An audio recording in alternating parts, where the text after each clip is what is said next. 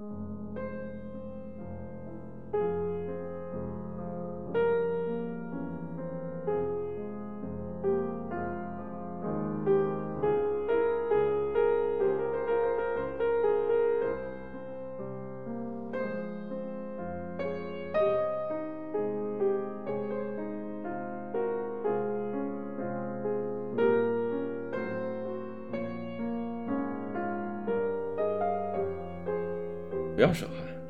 你可以说话了。可是不是不要说话吗？你现在可以说话了。可是刚才为什么是不要说话呢？我也不知道为什么，反正现在你可以说话了。是什么改变了呢？是因为我已经把麦克风的开关打开了。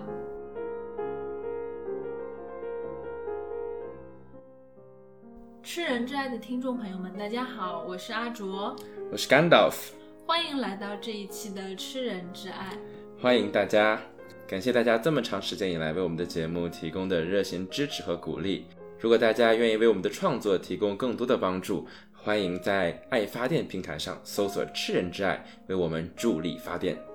那这期节目，我们要跟大家谈一下波兰作家斯坦尼斯瓦夫·莱姆的《索拉里斯星》。之所以会有这样的一期节目，是因为前段时间译林刚好出版了莱姆一系列非常经典的科幻作品，然后一下酒馆的西夏来问我说有没有兴趣来谈一下《索拉里斯星》。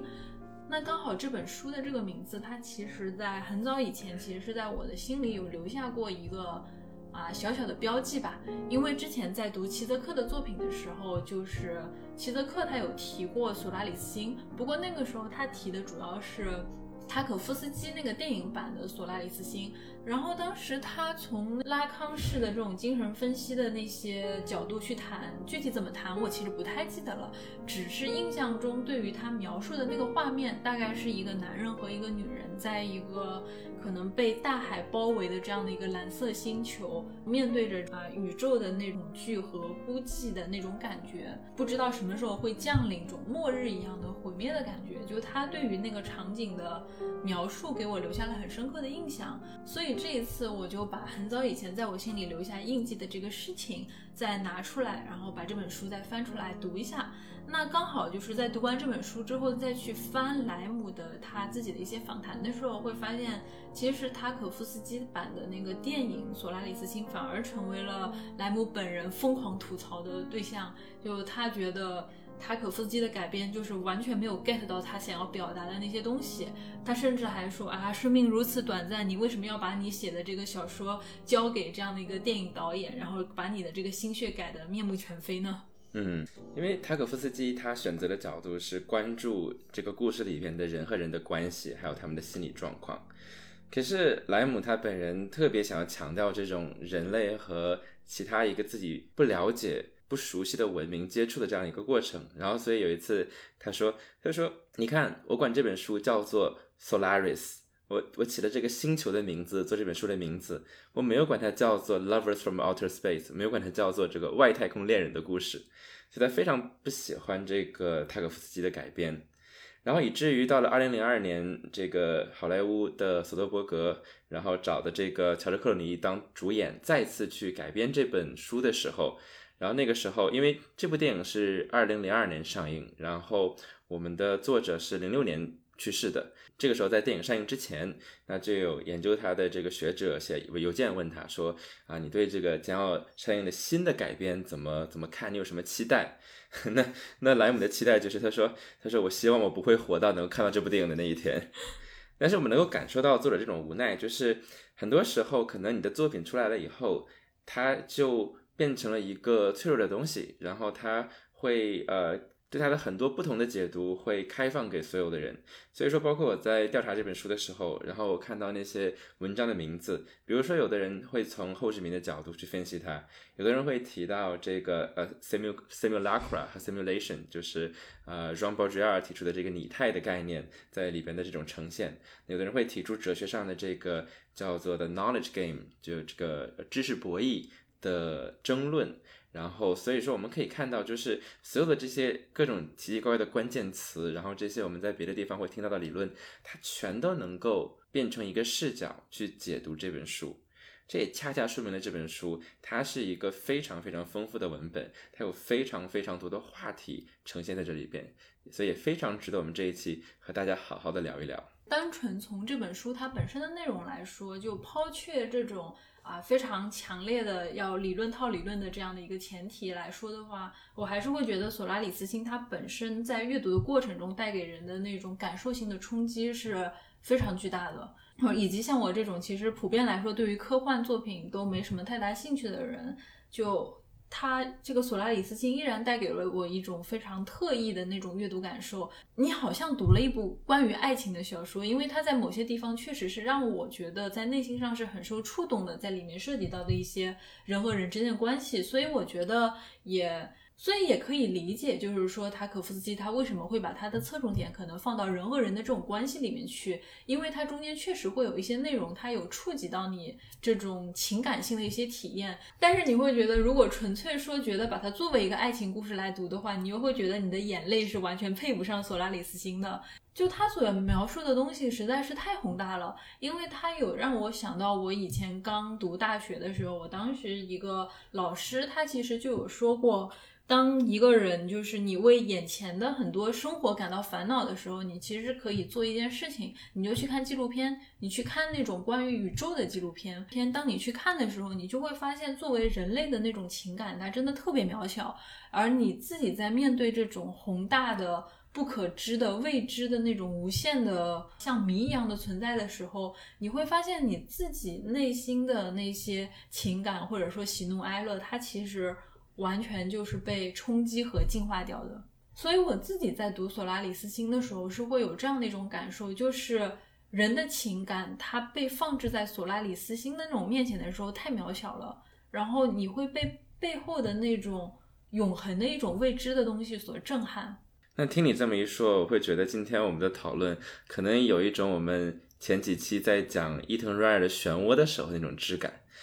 呃，你这么说还真挺像的。是的，因为都是一个巨大的不可知的物体。那所以说，我们的这本书它的名字叫做 Solaris，索拉里斯星，那它就是一个星球的名字。那在这本书的一开始的时候，我们就随着本书的主人公，一个叫做 Chris Kelvin 的一个心理学家。他刚刚来到这个星球，花了十六个月的时间。嗯，然后而且是他做了一个宇宙飞船，叫做 Prometheus，呃，叫做普罗米修斯。我在想，哎，是不是跟异形有什么关系？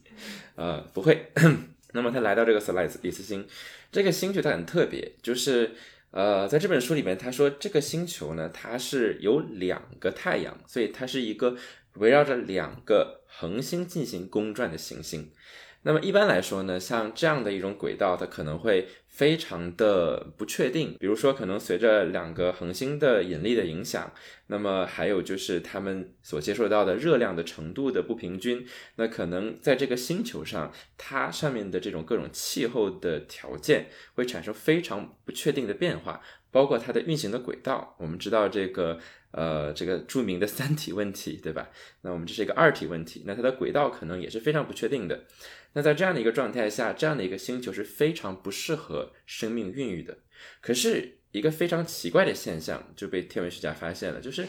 就是这个星球它虽然是处在这样的一个恶劣的条件下，可是它形成了一个非常稳定的轨道，而且似乎在这上面是有一种智慧的生命存在的。可能你必须要有某种强大的外星文明，通过某种这种 terraforming 这种这个呃地球工程的活动，才能够让这样一个不稳定的行星变得稳定。那人们就很好奇，那于是人类发现了这个行星之后呢，就开始产生了非常非常多的研究。那这个生命这个文明到底是什么样子的，其实是一个很大的呃疑点。那么很多人研究了一百多年，也没有一个特别确定的答案。那么我们。的主人公这个 Chris Kelvin，他就是这样的一个呃，处于这个研究狂热的时期的，马上要结束的这样的一个黄昏时期的阶段，然后来到这个索拉里斯星去研究他的一个学者。然后这个这个故事的开始其实是会给人一种非常孤独的感觉，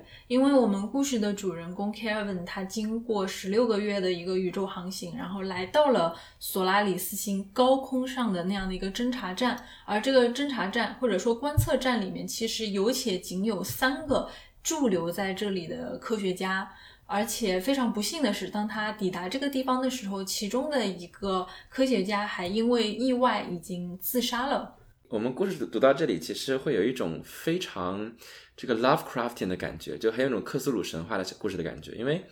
我们在科斯鲁式的故事里边，往往会比如说，呃，跟随一个侦探的视角，来到一个陌生的村庄，那在这个陌生的村庄里边，然后你会发现每个人都疯了，这是一个哥特小说的感觉。然后你你会想啊，为什么他们都疯了啊？然后可能存在某种巨大的不知名的东西。那当我们的主人公 Kelvin 来到这个研究基地的时候，那他一开始就发现到很多异常的现象，比如说，那正常来讲，那在这个未来的人们都可以光速飞行的这个时代里边，那他降落的时候应该是有机器人呐这些助手迎接他，可是什么都没有。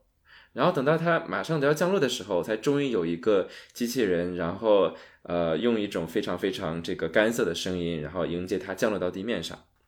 那而且当他走到这个研究基地的时候，他遇到的第一个人就是处在一个非常疯癫的状态，就是他好像，呃，能够看到他，就又没有看到他，然后就跟他对话，好像也不是特别的清醒。同时呢，他手上又都沾着血迹，那这个就很奇怪。同时呢，因为我们知道说，刚刚讲过这个空间站上，呃，本来有三个人死了一个，然后还剩两个，而另外一个人呢，就完全找不到，不知道在哪里。所以就是这个主人公就很懵，说，哦，我我飞了十六个月，然后来到这儿，然后发现，哦，一个人疯了，满手是血，然后另外一个人不知道在哪里，然后他现在让我告诉我说，你自己在那待二十四个小时之后再来找我。所以说这个就很奇怪。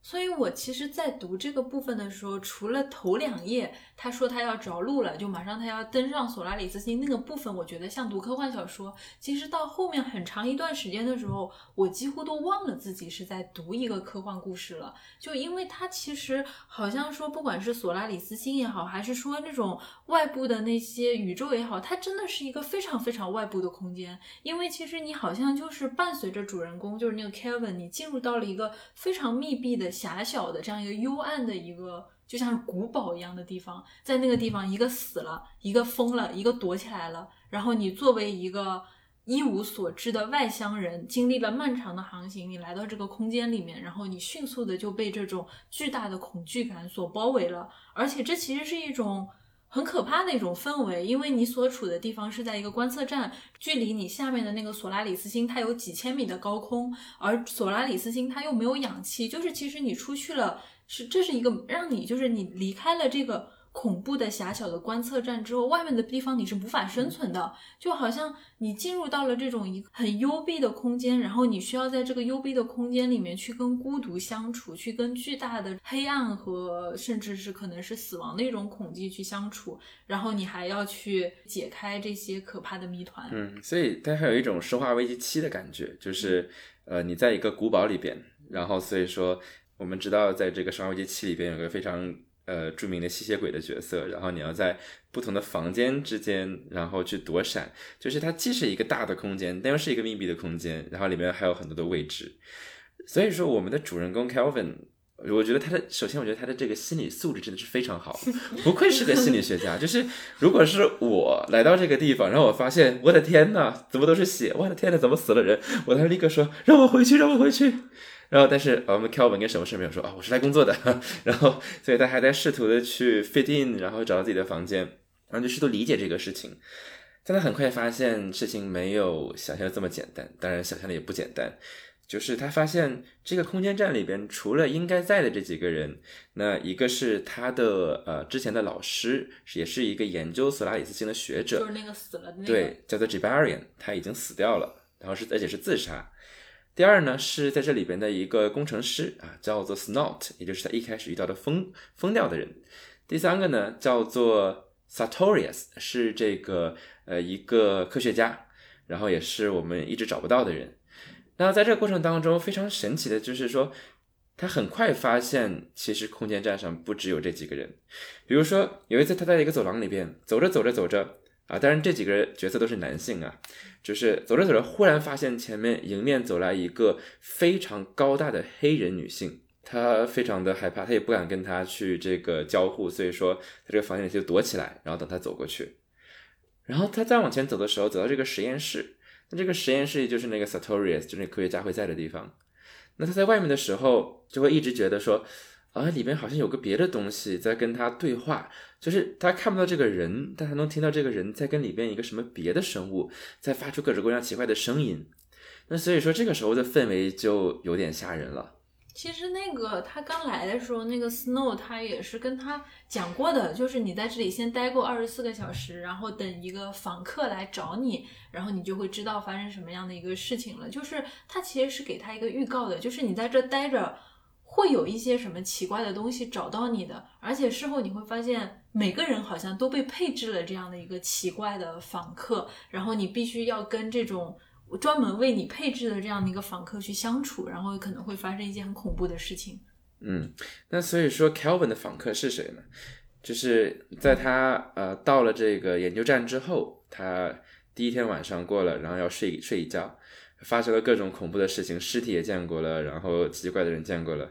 然后他去休息。那刚刚休息的时候发现，哎，怎么房间里边出现了一个声熟悉的声音在叫他？哎，有个女性的声音在叫 Chris。然后他发现这个声音的主人恰恰就是他的妻子，叫做 Harry。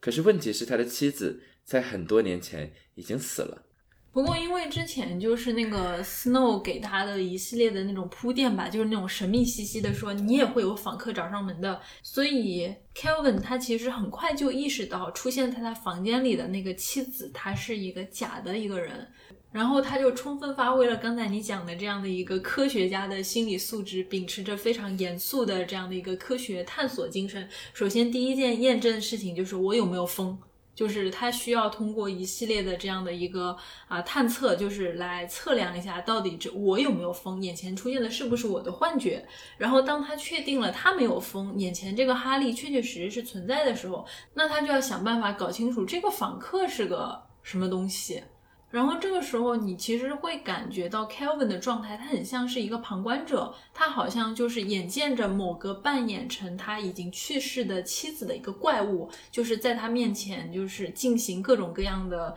一系列的这样的一个对话。然后，但他心里非常的清楚，眼前的这个访客他不是我的妻子，所以他其实是用一种就是非常客观，然后甚至是某种意义上是非常冷酷的这样的一个态度。对他的这个访客去进行了一系列的操作，但是与此同时，他其实内心也是有隐隐的被这个访客给吸引到，因为就是说这个访客所扮演的这个哈利，至少在这个外形上实在是太真实了，那种身体上的那种触感，然后散发出来的对他一系列的这种情欲的诱惑都非常的真实，但是在这个瞬间，他内心就是那种。啊，这种理性的声音一直在告诉他这个是假的，所以在这个访客出现在他房间的这个短暂的时间里面，他非常迅速的做出了应对，他他把这个访客骗进了就是那个观测站的火箭，然后把它发射了发射了出去，然后当这个事情完成的时候，Snow。那个那个疯疯癫癫的 Snow 再一次出现了，他以一种就是预料之中的那种眼神看着他，看吧，你果然也出现了一个访客，而且看起来你的情况好多了，就是你好聪明啊，你既没有为了消灭这个访客把这个房间里面就是搞得这个乱七八糟，然后你也没有用到各种武器把自己弄得满手都是鲜血，然后把房间搞得全部都很狼藉，竟然这么聪明，想到把它塞进了火箭，然后发射到索拉里斯星的轨道上，然后有一种很冷的。这种幽默就是去说了一下这个事情，那这个时候其实 Kelvin 就非常的愤怒，说你这件事情你都知道它一定会发生的吧？你为什么不提前告诉我？你提前告诉我，我不就有心理准备，就不会像这样的一个这种状态那么措手不及。然后这个 Snow 就告诉他，你刚来的时候我告诉你这件事儿，你会信吗？就是我就是他那个意思，就是你必须得体验体验，体验过了你才能够相信。我们说的这个事情，它到底是什么意思？嗯，而且在这个 Kelvin 在试图去验证自己到底是不是因为精神呃崩溃产生幻觉才看到自己的前妻的时候，那他其实做了给自己做了一个非常这个精妙的一个实验，做了一系列的运算。那他在运算的过程当中，非常神奇的一件事情就是他发现，在他自己做这个运算的旁边，别人也在做。相似的运算，后来他意识到，其实原来这个死去的人，这个 Jabarian，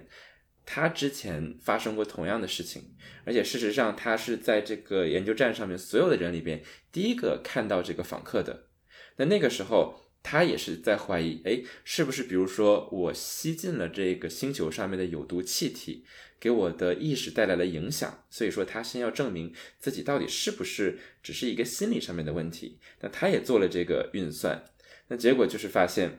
他当时也知道，哎，其实我真的看到了这个东西，这个物体真的存在。而他最后的结果就是他选择了自杀。而这个观察其实也解释了 Kelvin 他一直以来观察到的各种怪现象，就是比如说为什么 Snot 满手是鲜血，其实因为他也看到了自己的访客，这个访客也来自于他自己的过去，他自己生命当中被那些他不想要面对的记忆产生的这样的一个形象，他试图杀死他。他满手是鲜血的看到了这个 Kelvin，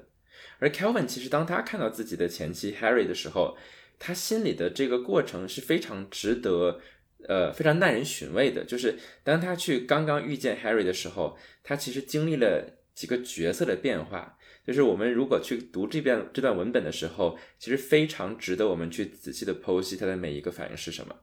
就是首先他听到自己的妻子的声音，看到自己的形象。那个时候，文本的描写是非常带有这种对异性的、对女性的凝视的意味的。就他看到说，哦，这一个娇小的身体，穿着雪白的裙子，她是多么的美，怎么怎么样。所以一开始我们看到一个是男性对女性的征服的一个凝视，然后随后他立刻意识到说，这是一个怪现象，我要试图理解它。于是他。当时的这股思考的过程转变成了一个科学家对于一个被研究的课题的这样的一个角色，而很快的，当他意识到这个东西不是那个他本来代表的本体的时候，他面前的这个东西，他虽然不论是看起来、交谈起来、感觉上都是自己的爱人，但是他又知道他一定不是的时候，他的角色、他的态度就变成了一个。对于怪物的角色，所以他本能的想要去杀死他，所以就是这个男性对女性科学家对研究的课题，也就是人类对自然的关系，然后再到这个呃，你对于一个怪物这样的一个暴力的态度，他们之间的各种相似性，还有之间相互的转化，是非常值得我们去进行寻味的。所以到了这个时候，其实我们就值得去呃讲一讲到底。之前的人在 Solaris 这个星球上的研研究发生了什么，以及到底为什么他们会看到这些访客？或者说，我觉得这个是阅读索拉里斯星里面中间一个非常有趣的一个体验吧。我们刚才讲到，我们明明在读一个好像非常宏大的一个星球的这样的一个科幻，可是当我们进入这个文本的时候，却是以一种好像。非常密闭空间的这种私人体验的恐惧，或者说面对这种某种意义上是哥特小说的这种恐惧去展开剧情的时候，你又会发现它外部依然存在着一个巨大无比的这样的一个谜一样的客体，或者说谜一样的这样的一个实体，它在与你所构建的这样一个内在的这种密闭的幽暗世界进行对峙的一个结构。然后，所以你会看到，当我们刚才沿着这个故事去把我们的目光聚焦到这个访客的身上的时候，我们又会发现，这个访客的他并不只是说是一个发生在这样一个观测站的一个灵异事件，它其实是跟我们所处的这个星球，也就是索拉里斯星，是有着千丝万缕的一个联系。而这个访客的出现，它本质上其实也是我们这个。外部的这个巨大的蓝色星球，它秘密的一个某个意义上的一个冰山一角吧，嗯，就是，然后我们又会看见这个故事，就是莱姆他就会开始长篇大论的去讲述，就是大家怎么去研究索拉里斯星。呃，这个故事的部分其实很快就讲完，它的故事很简单很短，没有发生什么很多的变化，但是它有三分之一的文本其实都是这个主人公 Kelvin。在图书馆里边阅读各种各样的研究资料里面的研究的内容，那这个研究内容是什么样子的呢？那我们可以简单的介绍一下，就是一开始人类发现这个索拉里斯星的时候，那一开始人们认为说，嗯，这个星球上一定是有什么样的文明才能让它产生这样的一个稳定的轨道，然后很快人们发现说，这个文明的形态一定跟我们平时或者对自己的这种文明的理解是非常不一样的，因为他们发现，在这个星球上，除了少数的几片就是星星点点的几片陆地的岛屿的存在之外，它整个都被一片汪洋大海包裹着。可是这个大海又不是我们传统中的大海，它不是水，因为这里边对，它像个 jelly，就是英文它翻译成 jelly，像果冻一样。然后，所以说，就是在整个的这个大海当中，它它是一它是一个整体，就是它跟我们的呃这种生命的存在是完全不一样的。就是我们知道，我们每个人可以把你打碎成细胞，然后你的细胞可以打碎成你的各种的蛋白质，然后最后到了分子的呃结构，再再到原子的结构，然后再到里边的质子和电子。但是在整个这个索拉里斯星，它的物质的组成仿仿佛就是所有的东西都是同质的，它不是像我们这样，就是用不同的这种呃分子和原子的各种组成的结构，它好像就是整个是一个有机的整体。那在人们研究它过去的一百年里边，一开始人们刚发现这件事情，刚开始推测它有生命的时候，这个人们就产生了一个非常狂热的一种研究的兴趣。但是问题就是说，这个索拉里斯星，你会感觉到它是一个拒绝被用传统的科学方式观测和研究的一个东西。为什么这么说？就是因为你在科学当中，你需要去进行对照的实验，你需要进行观察，然后所以说你会发现在这过程当中，人们在不断的去观察，试图归类，试图命名在这个星球上发生的各种各样奇奇怪怪的现象。可是问题是，它不会重复自己。如果我抓住一个球，我松手，这个球会落到地上，然后我再把这个球，呃，我松手，它也会落到地上。我每次做都会发生这件事情，所以说这个就是这个休谟所说的这 uniformity of nature，就是你的自然的一致性。所以在这样的一个前提下，我才能够推测说，那是不是存在着这样的一种叫做引力的建构，可以让我每一次的行为产生同样的结果。可是，当你面对着一个这样无法被诠释，然后没有办法进行重复观测的东西的时候，你要怎么理解它？所以说，在这过去的一百年里边，就出现了各种各样的解释。有的人说，它可能是一个有生命的一个存在，它是有智慧的、有意识的。有的人说，不，不可能是这样子的，它可能仅仅只是一个，就是我们看到的现象，可能仅仅是一些混沌的、不规则的运动的副产品。可是随着人类来到这个星球上，你会发现，哎，这个星球开始去复制人们发射的一些探测器。你会在这个整个它的大气层当中看到巨大的像人一样、像动物一样、像婴儿一样的形态出现，然后他们在它。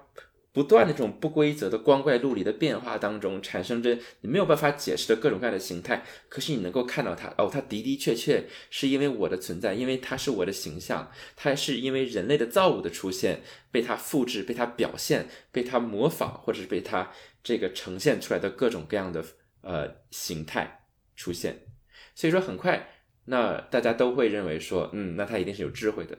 可是这个智慧意味着什么？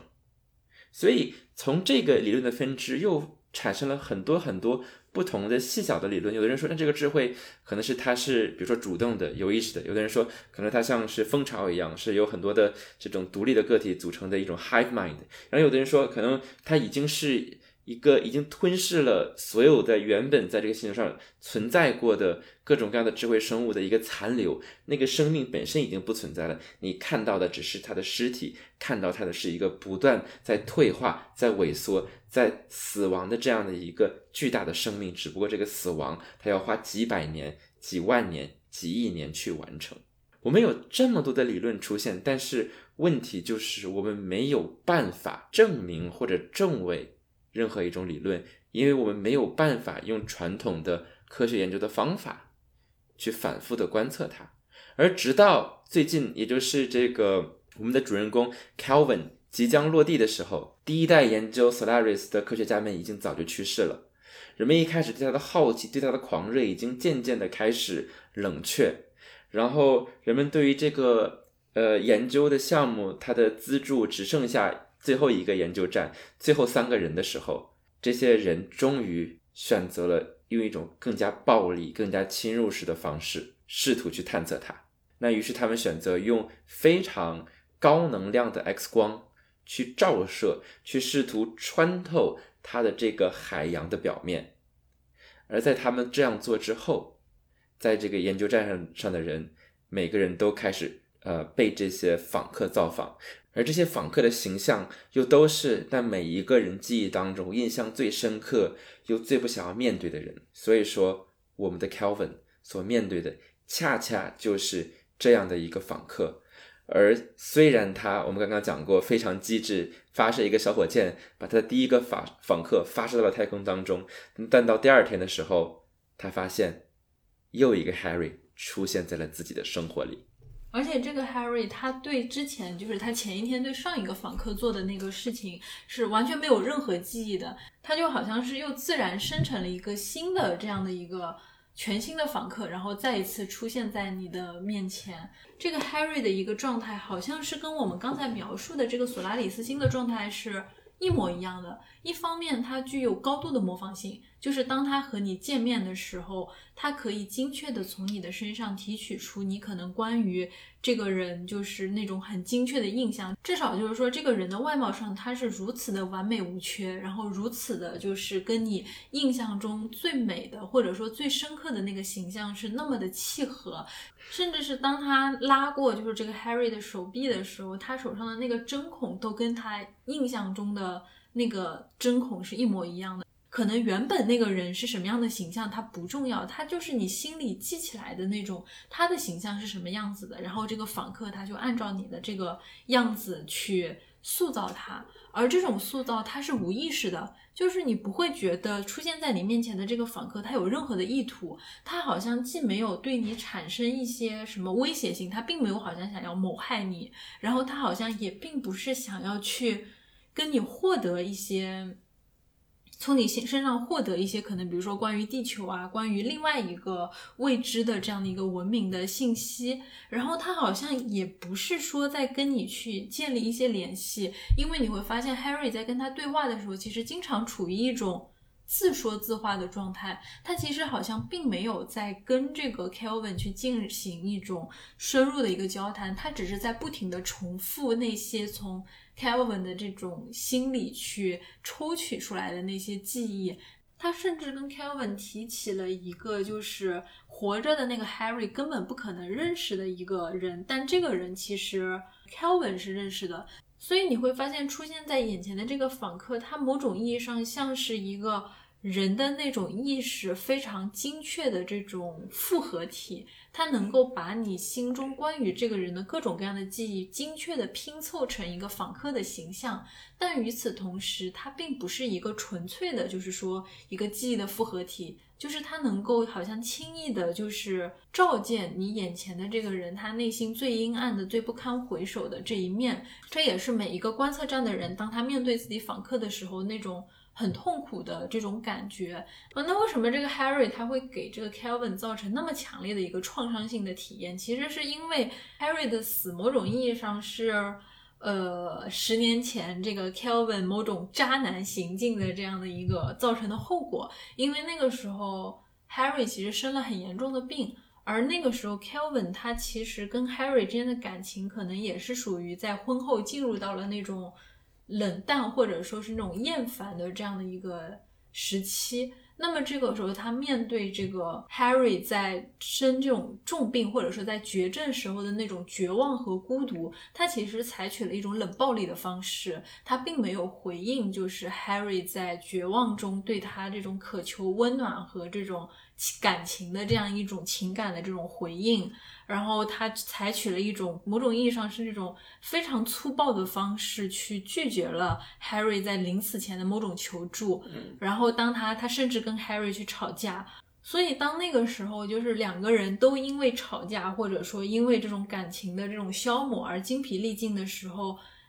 Kelvin 很清楚，那个时候 Harry 他其实已经有了很强烈的想要自杀的这种意愿，但是另外一方面就是你感觉这个人真的好渣啊！那个时候就是他觉得他会把 Harry 的这种好像想要自毁的这种倾向视为是一种情感操纵的手段，好像是觉得你你是在威胁我。如果说我听信了你的这种威胁，那我肯定我多没面子呀。就是他其实是有一种就是。这种很年轻的这种渣男的这种感觉。嗯，这里边有一个呃我们可能会让人听来不太舒服的一个对话，就是，嗯呃，就是他看到房间里边有 Harry 可以用来自杀的工具，嗯好像是给自己注射了一些致命的药物，嗯呃，但是呢，他想到说我是不是要把它拿走，可是他他当时有个心理活动，我觉得非常的嗯可怕，就是他说，那如果我要是这个当他的面把这个东西从他身边拿走了，那就显得是我太把他说的当回事了，就是因为他们在吵架的状态当中，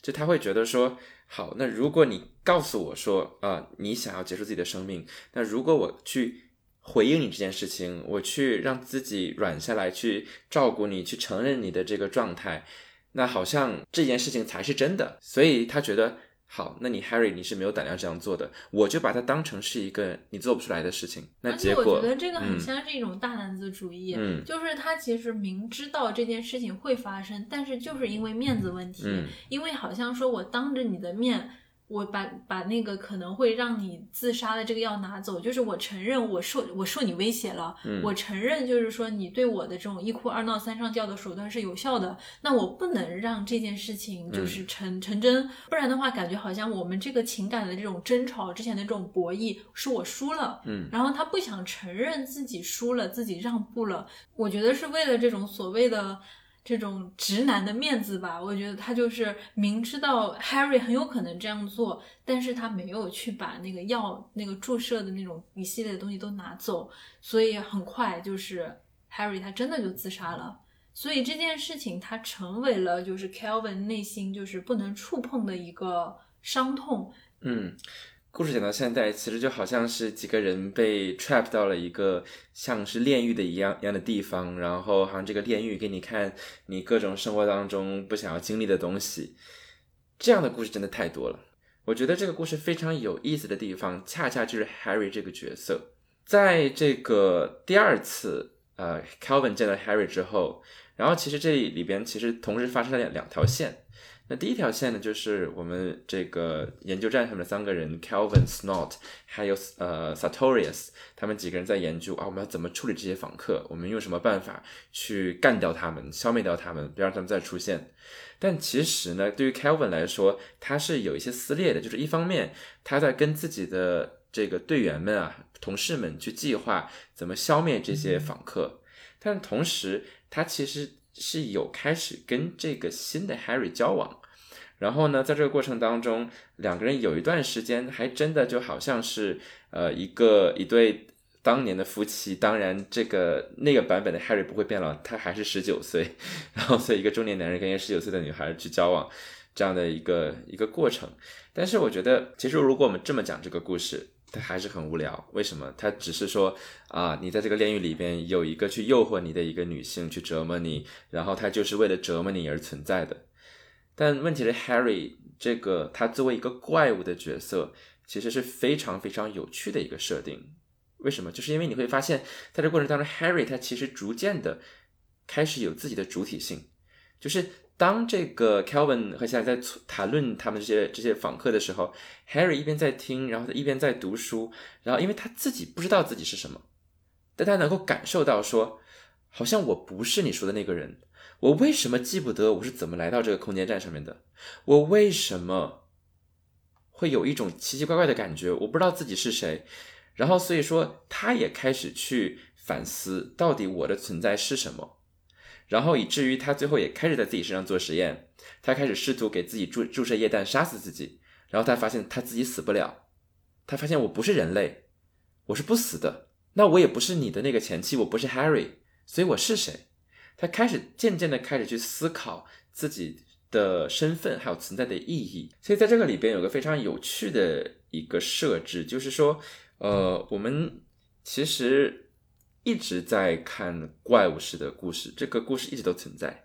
比如说像《奥德赛》这样的故事，对吧？那基本上怪物代表着什么？就是说，呃，我之所以要出征去征服这些怪物，那是因为，呃，我的土地的所有权受到了威胁啊。作为一个男人，然后同时作为一个男人，我的妻子正在被其他人追求，让我失去了对我的这个女人的所有权，然后所以他要去出去去征战，然后征服了怪物之后回到家里边，他就会重新的去获得自己的这个土地还有女性。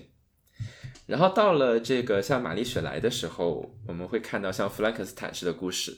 然后这个时候，这样的怪物它挑战的是我们的边界，它挑战是各种二元的划分。所以就像我们之前讲到的《歌唱之船》那一期一样，对吧？就是这样的怪物式的存在，它代表了什么？代表是它不是人类，也不是机器，因为它既是人类也是机器；它不是人，也不是怪物，因为它既是人也是怪物。然后它。不是这个本地人，也不是外地人，因为他是处在边境当中，是处在边缘之中。所以近代我们读到的很多作品当中的怪物形象，它代表着一种对于二元秩序的一种威胁，甚至是反抗。那么在我看来，这个 Harry 的形象，他其实又有一种新的怪物的范式，就是什么？就是他拒绝自己成为一个怪物，他拒绝自己被客体化。就是其实它也是带有着这种，比如说它可能既是人类也不是人类，然后它可能既是这个呃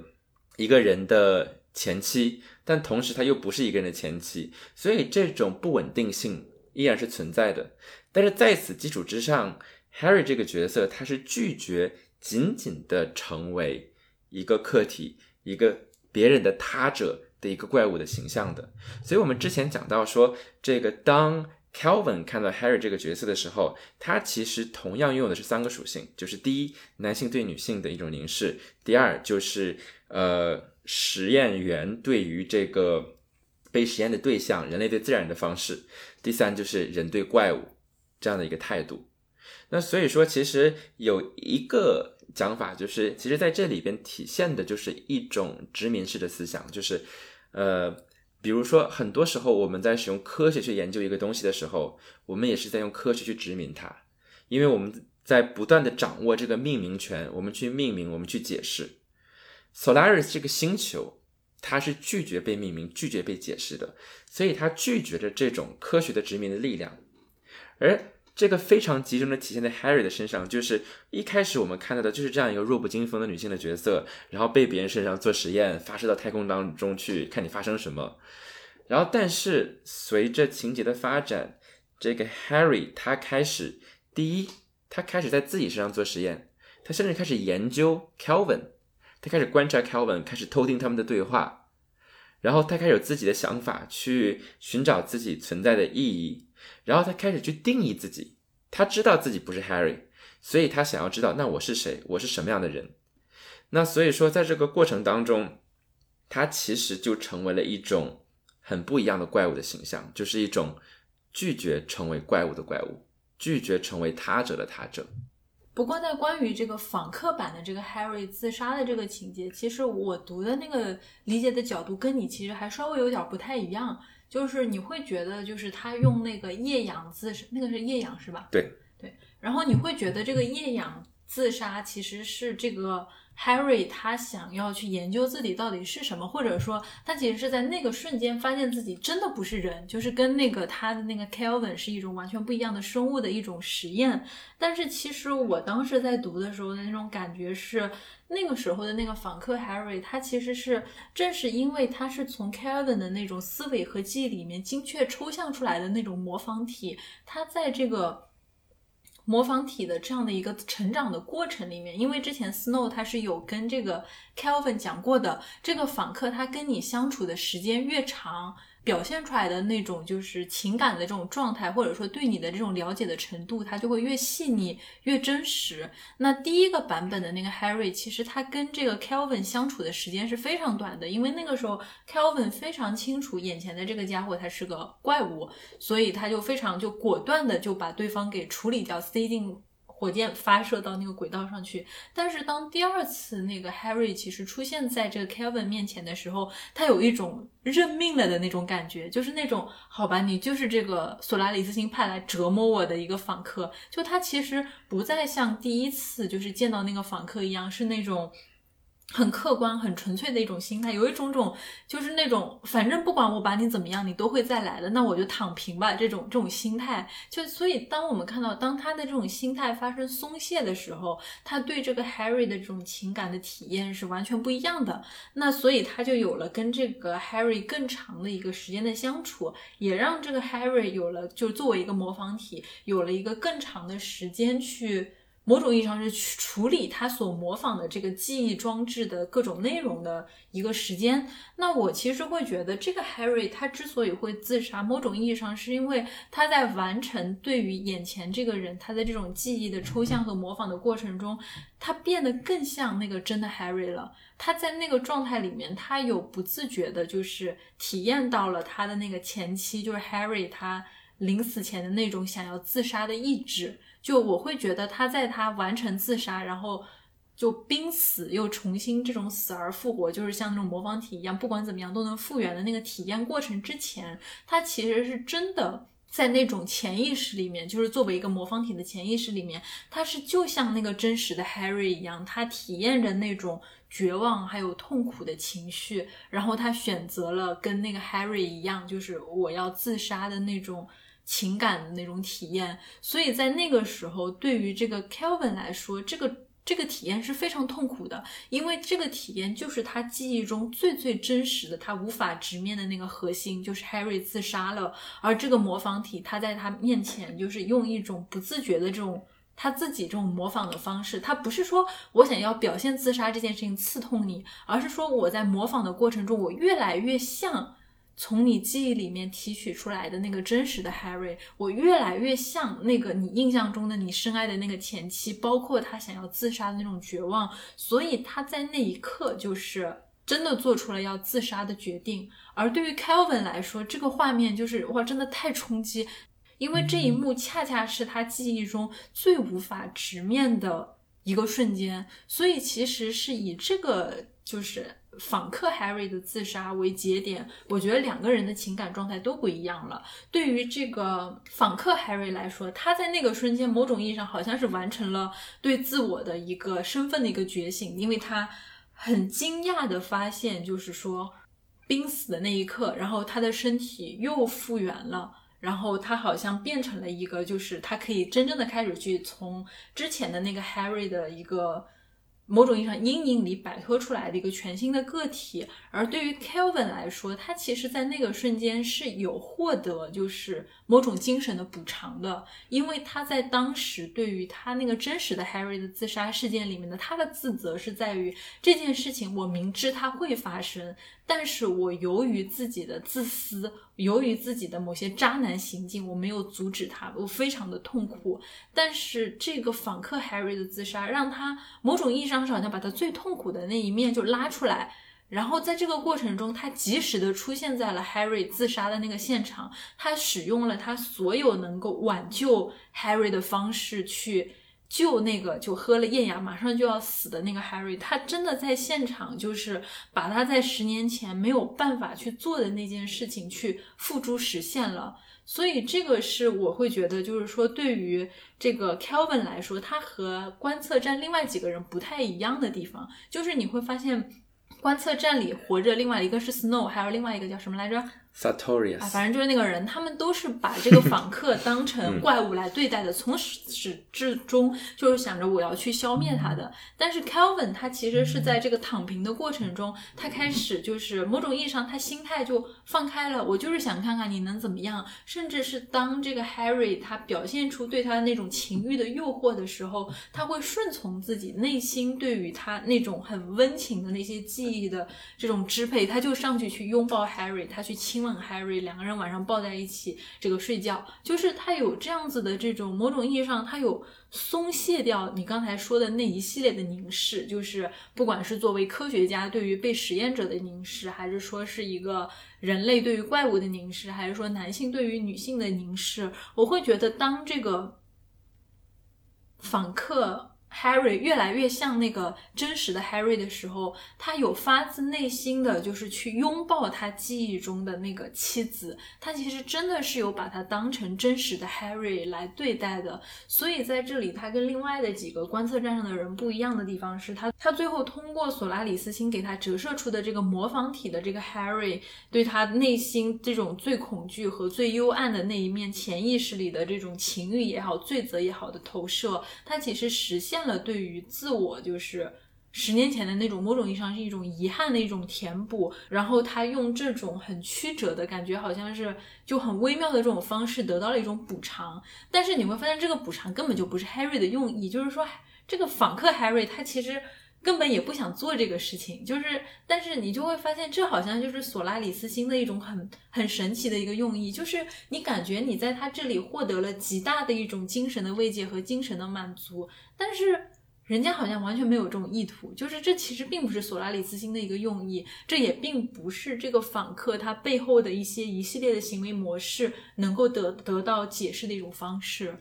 我们刚才的讨论其实非常有意思，比如说你会觉得，呃，其实，在 Harry 就第二个 Harry 的这个模仿体出现的过程当中，他一直是随着这个 Calvin 对他印象的改变，然后所以他才。就是他其实没有那么多的自由意识，然后慢慢慢慢慢的，他的做出了这些行为，然后比如说我刚才的解读，我会觉得是说他可能出现了之后，然后他开始发展出了一种自我的意识，然后所以说他带着一种自自主性去做这样的一些行为，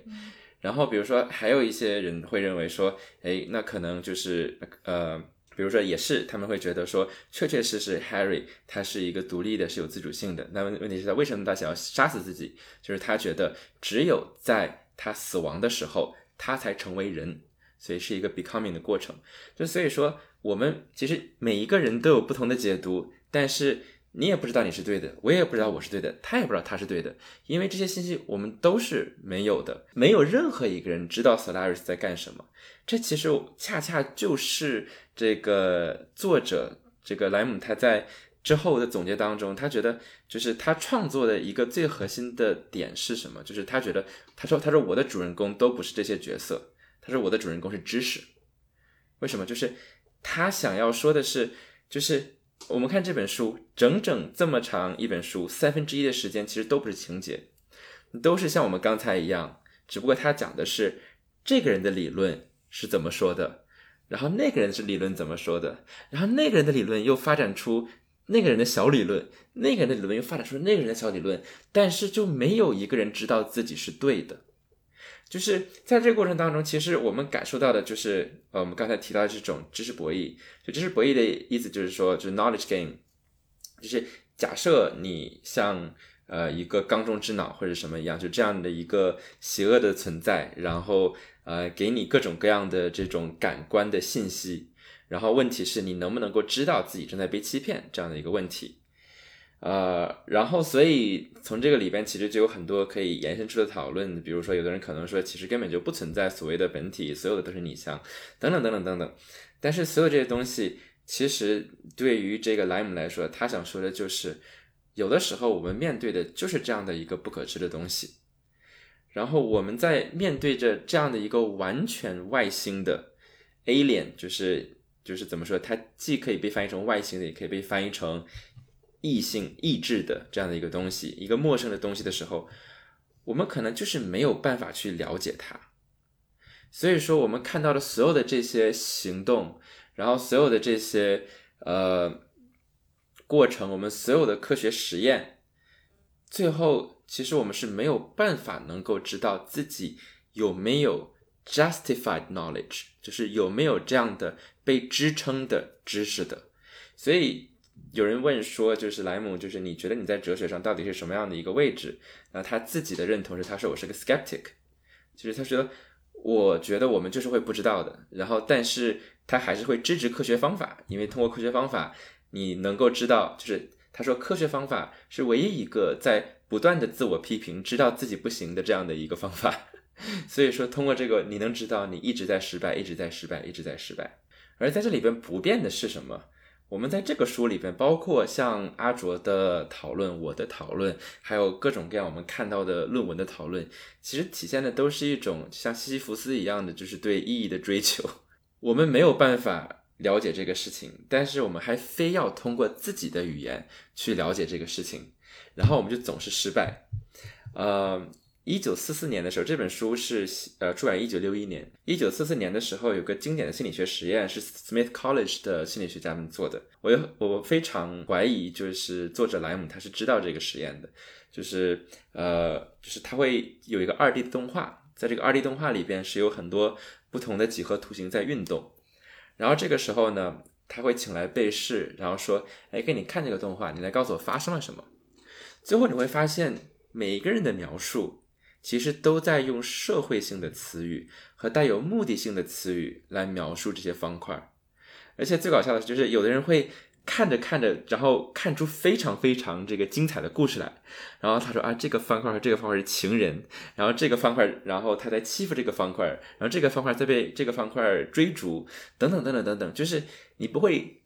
去看到这些，其实只是几何图形，你看到的不是说。三角形从左下角移到了右上角，以什么，比如说速度五完成了这个移动，等等等等，你不会看到这样。我们每个人会本能的看到目的性，就这就是我们理解世界的一种方式。所以说，在这本书里边，其实我觉得对于他的读者来说，我们也在做同样的事情，就是这样的一种不断的去本能的去寻找目的，然后并且从自己的这样的一种有限的视角。去试图去理解这件事情的一个过程，但是我们刚才提到的一点就是说一种后殖民的解读，就是在这个过程当中，其实有的时候也是有一种科学的殖民性在里边的。呃，我觉得这个作者莱姆他在这个方面的讨论其实有意识的，就是呃，我们能够确认莱姆写作的初衷，第一是关于这种知识它的这种呃有限性，就是我们当和一个完全抑制于自己的外星文明交流的时候，我们是无法知道它的。他几乎所有的作品都在讨论这个话题。那第二就是，我觉得，呃，他是有意识的在把一些殖民性的思考放到里边。为什么？就是因为，呃，他生，呃，这个我们的作者出生在一九二一年的波兰，然后呢，他其实家境还不错，但是呢，他是一个犹太裔的血统。对于他来说，他从小成长。这个事情跟他都没有关系，就没有人在乎他。你以前是什么种族的人？你直到二战的时候，才有人告诉他你是犹太人，这个事情很重要。所以他发现，就是说，当自己被命名的时候，当这个命名的权利被给一个人的时候，他往往背后带有着这样的一种殖民的过程。所以，包括比如说，我们今天的黄种人、白种人从哪儿来的，对不对？很多是来自于殖民者，他试图去合理化自己的权利所建设的这样一种视角。但是你可以说我这么讲，只不过是因为我想要把这个理论套在他的呃论述当中。可是我觉得在这本书里边，其实给我呃足够充分的线索。为什么？因为他在这里边呃，当 Calvin 刚刚遇到这个 Snot 这个工程师的时候，在工程师还疯疯疯疯癫癫的时候。他讲了一句非常重要的话，他说：“我们作为人类，我们并不是想要征服别人，我们想要做的只是去命名、去定义、去解释。但最后，我们并不是想要真正的去知道其他人，我们需要的是一个镜子。所以说，但这背后它体现的逻辑，其实恰恰就是萨义德在《东方主义》里面讲的这种逻辑，就是说，殖民者他想了解的并不是被殖民的人。”而是他需要的是一个镜子来说我比你强。他真正想要说明的是自己。在很长一段的时间当中，这种很多传统的科学的文化是带有着这样一种殖民性在里边的。那我们今天随着这个科学研究的发展，我们会有这样的反思，然后去试图去做更好的或者是更道义的科学的方法。但是在这本书书写的时代，我觉得这些思考其实是存在在里边的。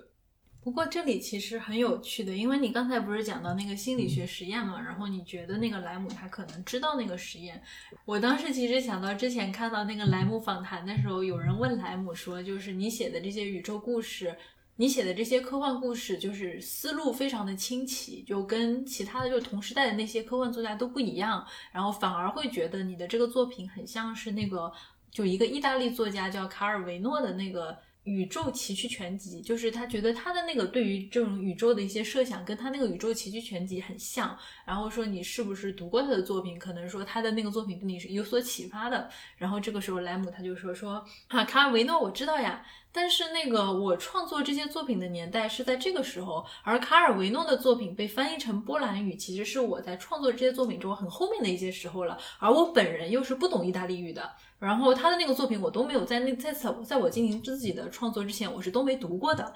其实莱姆的创作状态是非常有趣的。你读他的作品，你会觉得这是一个超级博学的人，你会觉得从他的作品里面看到了各种各样的就是作家或者说思想家或者说各种各样的一个影子。但是当你去问他谁对你的作品去产生过什么样的影响，或者说。你阅读过什么样同时代的哪些科幻作家的这个作品的时候，你会发现莱姆的回应是非常某种意义上他会给你一种非常孤僻的回应的。他感觉就是说我生活在波兰，我进行创作，其实就是在一种。孤岛上的这种啊，就像他他自己原话就是说，我就是像是一个鲁滨逊一样，生活在孤岛上的那个鲁滨逊，在在孤波兰进行创作，然后外面世界正在发生着什么，没被翻译成波兰语，我看不见。然后同时代的那些科幻作者们，他们在写什么，我也不知道。你说真的有哪些人对我产生影响吧？他说啊，卡夫卡的作品不错，我看过。然后说谁谁谁的作品我看过，但是那些人他们都不写科幻，跟我是没什么关系的。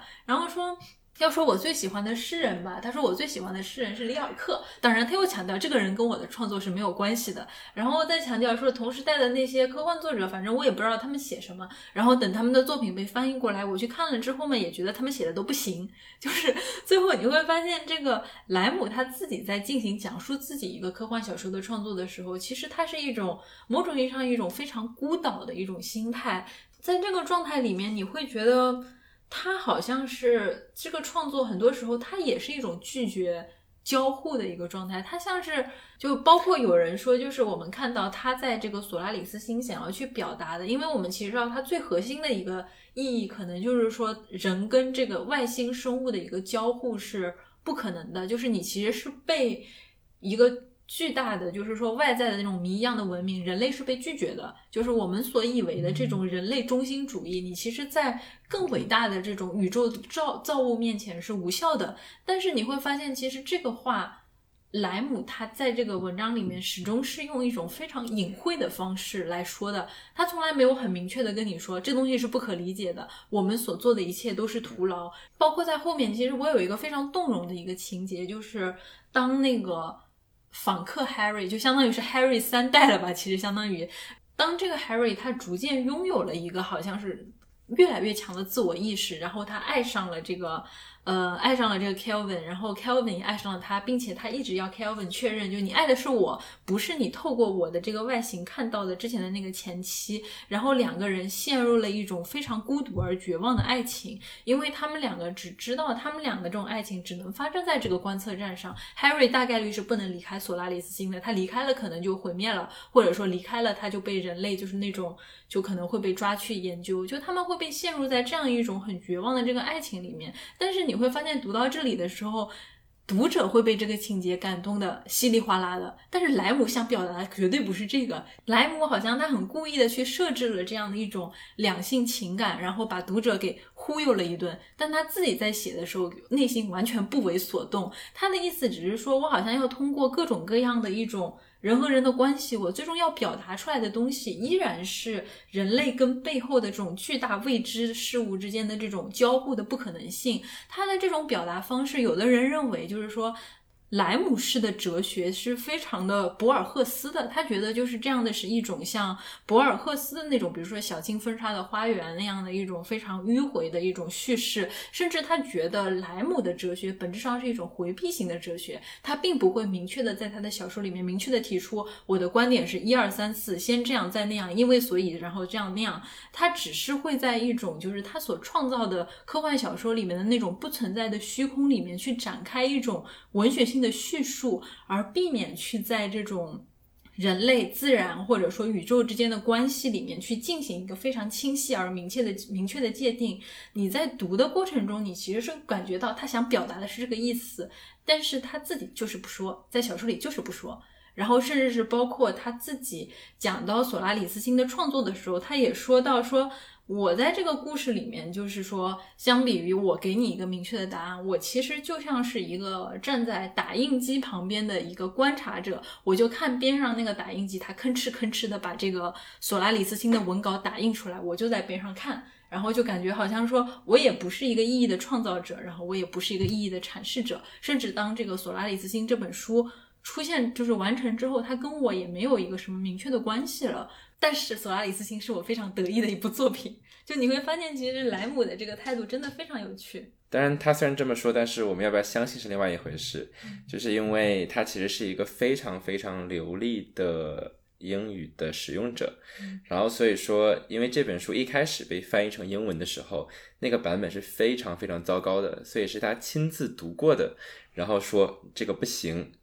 直到了就是二十一世纪的时候，然后我们有了新的版本，但那个新的版本，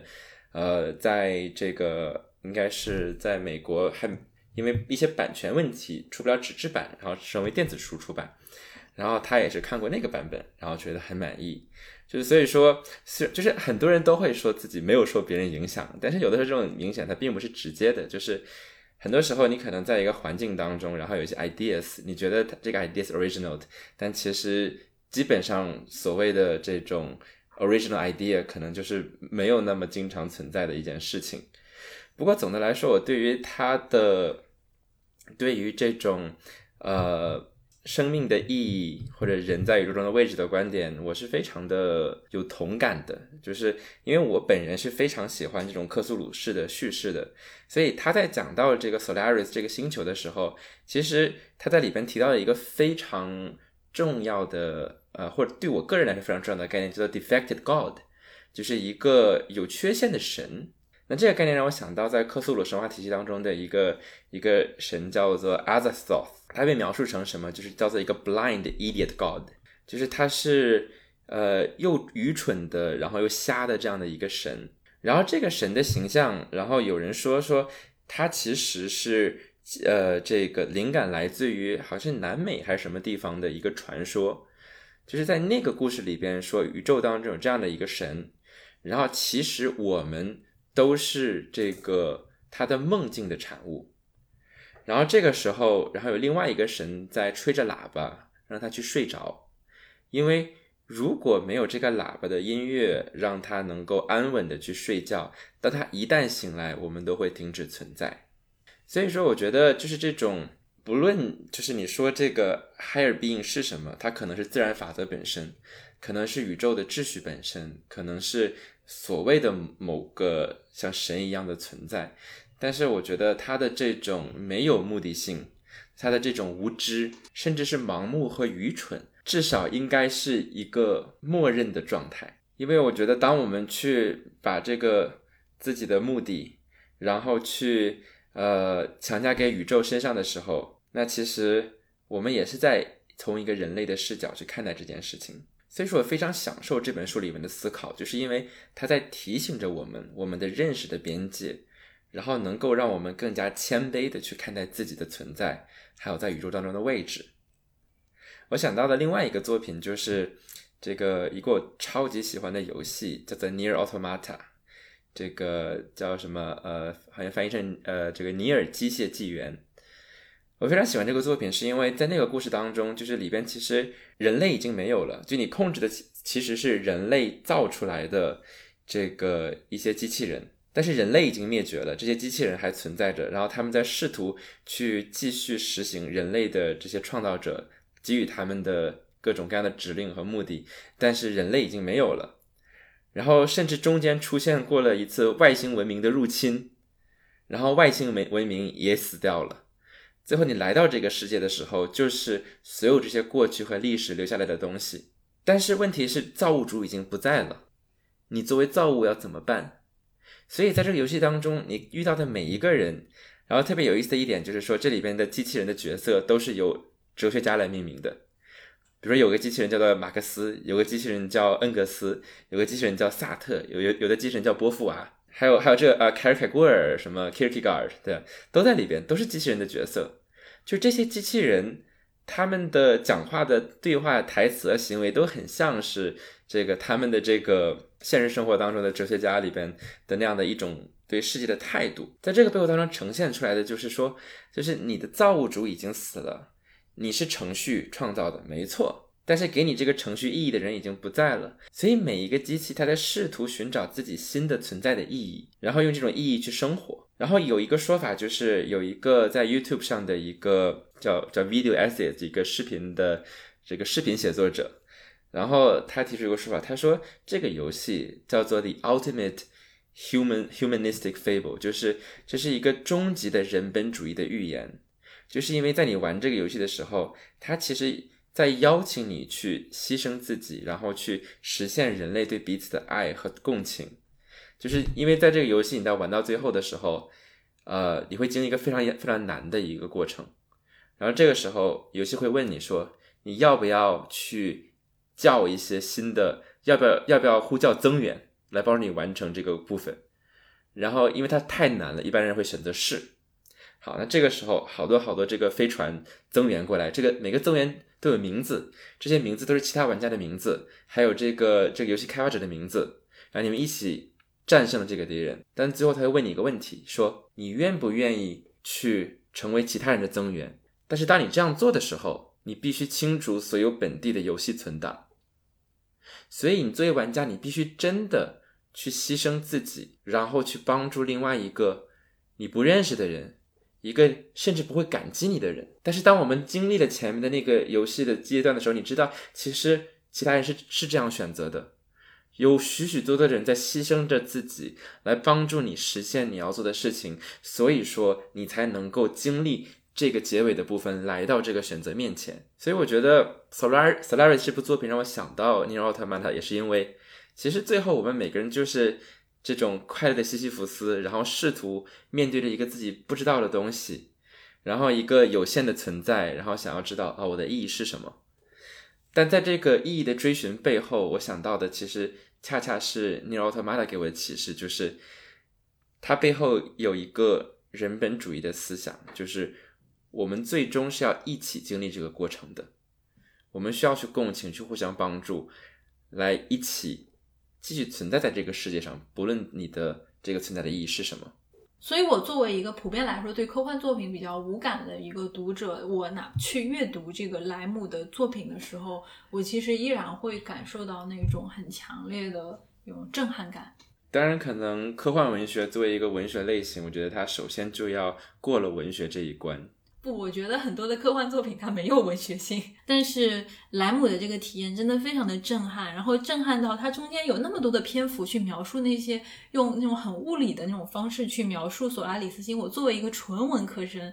那部分我读的不是很懂，但你是学过大一物理的文科生啊？对，但是我依然大受震撼。就是我作为一个纯文科生，它里面的那些大段的物理物理叙事看不懂，但依然大受震撼，一个字一个字读下来了。所以我会觉得莱姆真的，他写的那个科幻真的是有毒，就是你真的会像，就是像那种是嗑药似的，就是往下读的那种感觉。嗯，呃，当然就是这个我们因为不能读波兰语，所以我很难去评判说他原本的文字怎么样。但是呃，我读的是他非常他个人非常呃喜欢受益的这样的一个英文的翻译版，然后。呃，因为我平时在读为这个节目准备的书的时候，我会直播我读书的过程。然后，因为他写的就是整个的 Solaris 这个星球上面的各种各样的变化，实在是太美了。所以说我在读的时候就情绪非常饱满。然后就是这本书我读的过程当中，是我在收听人数当中最多的一次。所以我们也会期待着在未来的节目当中，然后有机会。再谈到科幻作品的话，也会呃希望能够介介绍更多就兼顾文学性还有这种思辨性的作品给大家。没有文学性的科幻作品，在我这是过不了关的，上不了我们节目的，你放心吧。因为我根本读不下去。嗯，也因为我这里边还有几部想要推荐给大家的这个科幻作品，希望他们可以过阿卓这一关。然后，也许吧，也许吧，也许吧。嗯，当然这个呃，这斯拉里斯星是一个非常呃，如果我们把它看成一个外星人的话，还是个蛮有意思的外星人，对不对？是一个星球这么大的一个外星人。然后，所以不知道大家对于这个外星人有哪些神奇的想象啊、欢迎在评论当中告诉我们。如果大家喜欢我们的节目，欢迎大家在爱发电平台为我们节目提供支持和赞助，谢谢大家，我们下次再见。谢谢。